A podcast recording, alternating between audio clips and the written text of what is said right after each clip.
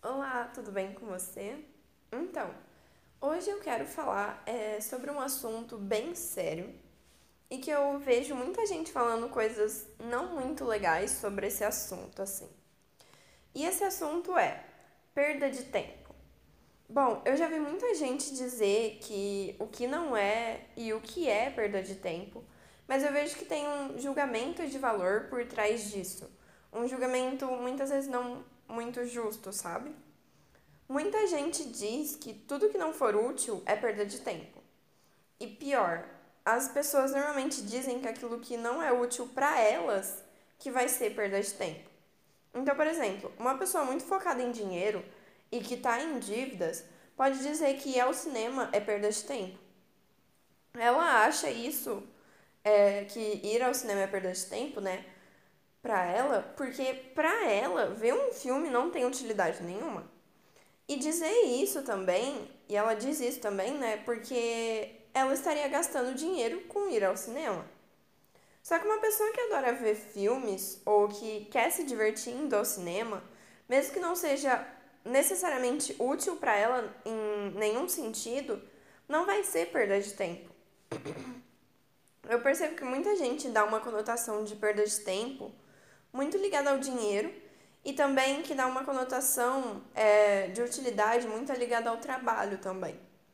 Para a maioria das pessoas, gastar dinheiro pode ser dito como perda de tempo. Só que a gente vai ter que gastar o nosso dinheiro de um jeito ou de outro. Então, por que, que a gente não gasta com aquilo que é importante para a gente, seja isso útil ou não? E muita gente associa utilidade com produtividade e trabalho, e eu também acho isso muito ruim. Porque isso é um julgamento de valor que só olha para um dos lados da moeda, que é o lado das coisas que te dão dinheiro. Mas a utilidade para muita gente é, é algo que vai te tornar um profissional melhor e assim vai te gerar mais dinheiro. E tá tudo bem se for assim. Mas não é essa, esse significado de utilidade para outras pessoas, sabe? Não é para todo mundo que é utilidade desse jeito. Só que a gente raramente é, coloca o nosso esforço, a nossa energia e até a nossa saúde física ou mental na jogada quando a gente vai pensar em utilidade. Até porque, né, se a gente não tem energia, se a gente não tem saúde, como é que a gente pode ser produtivo e assim ser um profissional melhor ou ganhar dinheiro, né? As pessoas, quando falam de perda de tempo, raramente olham para esse lado da história, para o lado que te mantém vivo, mas que também te dá qualidade de vida, né? É por isso que perda de tempo é tudo aquilo que é, te dá aquilo que é importante para você, seja você sabendo que é importante ou não. E é por isso que eu não vejo muito perda de tempo como é, algo que não é aquilo que vai te dar aquilo que você que é importante para você. Então, tipo, perda de tempo não é algo que vai te dar o que é importante, sabe? Seja você sabendo o que é importante ou não. Porque afinal, tem muitas coisas que a gente julga que não são importantes, mas que são importantes demais. Saúde mental normalmente é uma dessas coisas. E que quando a gente dedica tempo àquilo e a gente está gastando tempo com aquilo, aquilo não necessariamente é perda de tempo. É por isso que a gente precisa sempre se perguntar: o que é importante para mim?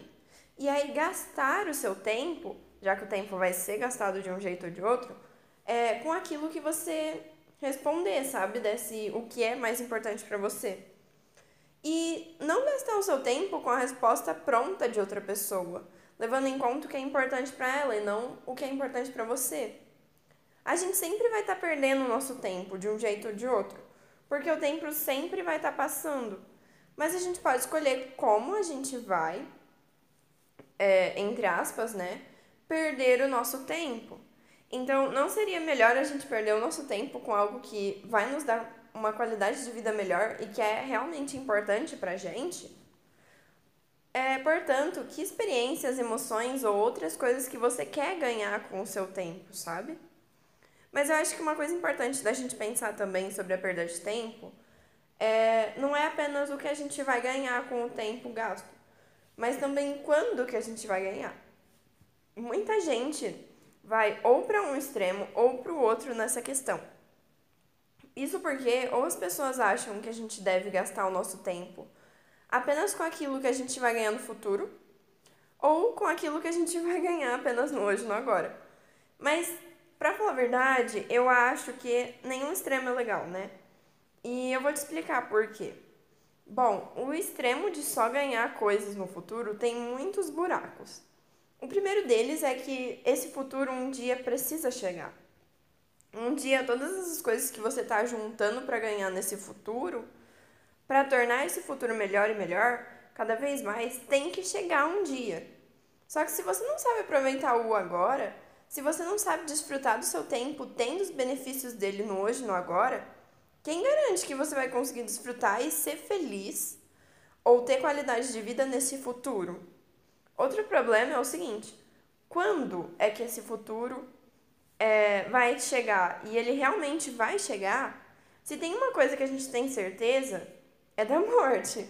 Mas a gente não tem certeza de quando ela vai chegar. A gente acha que a gente vai viver até os 90 ou 80 anos, mas na verdade a gente pode viver apenas alguns dias, ou semanas, ou meses, ou anos, sabe? E eu te pergunto, e se você morrer antes desse seu futuro maravilhoso chegar, sabe? É por isso que é importante a gente curtir a nossa vida e aproveitar ela no hoje e no agora também. Para que a gente não corra o risco de perder essa oportunidade é, por estar dizendo sempre, ah, no futuro eu vou aproveitar. Mas é claro que não dá apenas para a gente pensar no hoje e no agora, porque isso também tem problemas. Por mais que a nossa vida só aconteça no hoje e no agora, planejar e se preocupar com o futuro garante que ele também tenha qualidade. Por mais que, teoricamente, né, a gente apenas viva no hoje e no agora, o tempo passa. E se a gente não se preocupar minimamente com o tempo passando, o hoje e o agora pode ir perdendo a qualidade com o passar do tempo. É por isso que eu acho que a gente precisa achar um equilíbrio entre essas duas coisas entre ter qualidade no agora, mas também em se preocupar e garantir a quantidade do futuro, sabe? A qualidade do futuro, quer dizer. E é só você que vai conseguir achar esse equilíbrio e dizer onde está esse equilíbrio, né? Só você que vai descobrir o que é melhor para você e para sua perda de tempo. É, enfim, eu espero que essa reflexão, esse episódio mais reflexivo, né, possa te ajudar de alguma forma a lidar melhor com o seu tempo e até com a, entre aspas, perda de tempo, né? Enfim, é, até o próximo episódio.